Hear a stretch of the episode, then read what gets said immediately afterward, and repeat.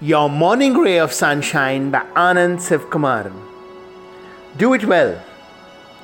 We often judge the work we do, the responsibilities we've been handed. We feel we are worthy of so much better. Like if I'm getting to write a daily comedy, am I in angst about why no one's giving me a superhero movie to create? Point to ponder on is Am I doing what I've been given by the universe to the best of my ability? And consider for a moment what if delivery boys felt their job was too menial? Or the cops? Or those in clinics doing the mouth swabs? Would any of us get out of this alive and safe if everyone was not fulfilling their responsibility to their best?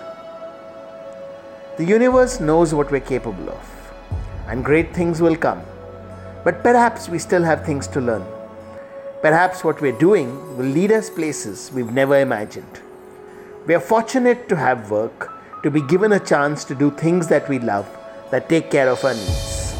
Let's enjoy it, be grateful for it, and do wonders with it. Sunshine in your day.